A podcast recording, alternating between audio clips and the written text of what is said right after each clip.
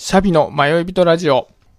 土曜日ですね。お休みの方はいかがお過ごしですかね。えー、僕はですね、今日は、あのー、娘がいるんですけど、娘がフラを習っていて、あのー、フラってダンスの踊りのフラですけど、その、まあ、発表会というか、イベントがあったんで、それを見てきました。でね、ちょっとそのこともあっ、こう、オフラインのイベントみたいなものについて思うことがあったので、そんな話をしてみようかなと思ってます。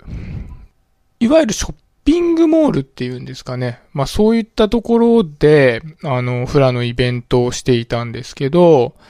なんかね、コロナの対策がものすごくしっかりしてたんですね。うんまず演者は、開始直前までフェイスシールド着用がマスト。で、司会者の方は常にマスクとフェイスシールドしたまま話をしていて、で、結構びっくりしたのが、あの、観客席と、えっ、ー、と、舞台ですね、の間が結構もう5、6メートルも、一番前の席でも離れてるんですけど、間に、あの、ビニールシートが貼ってあって、直接は見れないような感じになってるんですね。それでまあ、あと当然ですけど、観客席の間もかなりこう開けて、バラバラっていう形で人数制限をして入れてるような感じだったんです。それでもうあのアナウンスで声を出して歓声とかは一切上げないでくださいと。拍手だけでお願いします。みたいなアナウンスがあって、まあもう今までやっていたイベントとは全くやっぱり違うなーって感じがしたんですね。それで、うーん、ま僕が今日参加したイベントっていうのは、いわゆる発表会に近いものなので、まあね、どういった形であれ、あのー、まあ親というのは子供の融資が楽しいものですから、十分楽しませてもらったんですけど、これをまあエンターテインメントに置き換えた時には結構厳しいなーって感じがしたんですよね。あれが僕がこうお金を払っていっているイベントで、あんな感じだったらやっぱりちょっと残念に思っちゃったかなって感じがするんです。で、僕あの、昔からロックが好きで、結構その、コンサート会場っていうよりは、いわゆるライブ会場、ちっちゃい箱が好きで、結構こう、インディーズのバンドだとか、結構まあ有名なバンドだとかっていうのをいろいろ見に行ったんですけど、ロックって、やっぱりその観客がぎっちり埋まってた方が、ものすごく楽しいんですよね。同じものを聞いていても、やっぱり観客がちょろちょろっとしかいないよりも、もうぎっちり埋まってた方がもう、全くもって楽しくて、で、まあ、あのー、ご存知の方も多いと思うんですけど、ロックのライブって、まあ、いろんな文化があって、例えばダイブって言って、まあ、人の上を、あの、転がってって前に降りていくみたいな、ちょっと危ないんですけど、そういったものもあったりして、なんかああいう文化っていうのもきっちり埋まってるからこそできる文化だったりするんですよね。で、あの感じがやっぱり、あの、音楽を聴くっていうこと、プラスで、やっぱりこうすごく価値を生んでいるなっていう風に当時から感じてたんです。で、ちょっと他の、えっと、僕が視聴者、テレビで見てる側の話に今度なってくるんですけど、僕サッカーが好きなので、あの、スペインのサッカーの試合を毎試合毎試合見てるんですけど、で、まあコロナで、あの、ずっと中断してたのが、まあ比較的最近も復活して、まあ今終わったんですけど、やっぱりこう、無観客の試合になってるんですね。で、無観客の試合になってくると、やっぱり現地に、あの、お客さんがいないので、ああまり盛り上がんないんですよね。で、見てる側も、やっぱりお客さんの歓声っていうのが一つの価値になっているので、お客さんが入ってない状態の試合って昔からたまにあったんですけど、あの、まあ、なんか政治状況とかで観客入れられないとかっていうのがあったりして。で、やっぱりね、かなり面白みとしては下がっちゃうんですよね。それで、まあ、スペインのサッカーって日本だとワウワウが放送してるんですけど、ワウワウの工夫なんですかね、あれは。ワウワウじゃないのかなスペインのそのサッカーリーグの方の工夫なのかわかんないですけど、あの、バーチャル音声で、お客さんの歓声をわざと入れたんですね、今回。で、あの、観客席もガラガラなのをバーチャル観客みたいにして、まあ、観客が入ってるっぽい感じで映すようなことをしていて、でもね、やっぱり、こう、リアルタイムの歓声がこう、適切な歓声じゃないんですよね。いいプレイがあった時に歓声がすぐにバーって上がるって感じじゃなくて、どちらかというとこう平坦なずっと歓声が起こってるような感じなんですけど、ただね、実際見てるとそれでも、無観客で何にもなってないところで、あの、笛の音だけこだましてるようなところでやるんだったら、ああいうバーチャル音声でもあった方がいいなって感じたんですよね。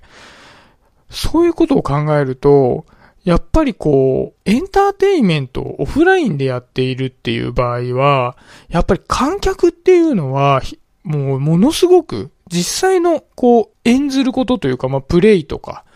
まあ演技とか、あの、まあ演奏とかっていうものと同じぐらい大きな価値があるんだなっていうふうに、まあちょっとこの今までとの差を見て感じるんですよね。今日の、あのー、コロナ禍でのフラのイベントを見たり、まあ、サッカーの試合を見たりです、もそうですけど、そういうことをこう見てて感じるのは、結構こう同じビジネスモデルだとエンターテインメントってちょっともう厳しいんじゃないかなって感じがしていて、実際そのコロナが落ち着く落ち着かないっていうのも、まあなだらかにまあ時間のかかることだと思いますし、あと何よりね、おそらく僕すごい感じるんですけど、密になっている状態に対する拒否反応って、やっぱり消えないんじゃないかなと思うんですよね。例えばもうね、何やってもいいですよっていう状態が仮になったとしても、じゃああのロックのコンサートみたいなところに、昔みたいに楽しんでいけるのかってちょっときついなと思うんです。やっぱ近くであんだけギューってくっついてる状態だと何かあるんじゃないかみたいな気分になっちゃって、やっぱりこう人と接触するっていうことが昔ほどポピュラーなことじゃもうなくなっちゃったんだなって感じがするんですよね。やっぱりね、こう電車とか乗ってても僕もね、あの仕方なし今満員電車とか乗ってるんですけど、やっぱりみんなピリピリしてて、誰かが少し咳なんかしたりすると、もう周りの人って結構睨みつけたりしてるんですよね。で、なんかね、あの、いたたまれなくなってちょっとこう、駅で降りちゃったりなんかとかっていうのを見てると、まあ、実際その人がコロナである可能性ってめちゃくちゃ低いじゃないですか。でもね、やっぱり怖いんですよね、みんな。だからね、やっぱり元の状態にはなかなか戻らないんじゃないかなと思うんです。で、一方で、やっぱり今オンラインのイベントにシフトしていっていて、やっぱこう音楽にしても演劇系にしても講演会セミナー関係にしても、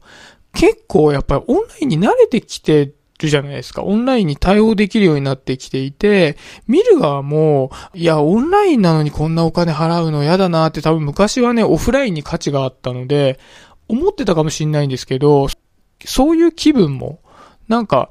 少しずつ減ってきて、やっぱりその Zoom とか、オンライン上でイベントをするものに関してお金を払うっていうことにも観客側も慣れてきてますし、やる側もそれでこうエンターテインメントを成立させたり、その内容をしっかりしたものにしていくっていうのにも対応できるようになってきてるのかなっていうところなんですよね。だからオフラインっていうのを今まで通りの形であの復活させていくっていうのは結構きついんじゃないかなって感じがしますね。うん、だから、今後ね、やっぱり僕自身はオフラインイベント大好きなのでやってほしいし僕も行きたいなと思うんですけど、まあどちらかというと昔のロックのコンサートだとかサッカーの大声援みたいな感じに戻るというよりは、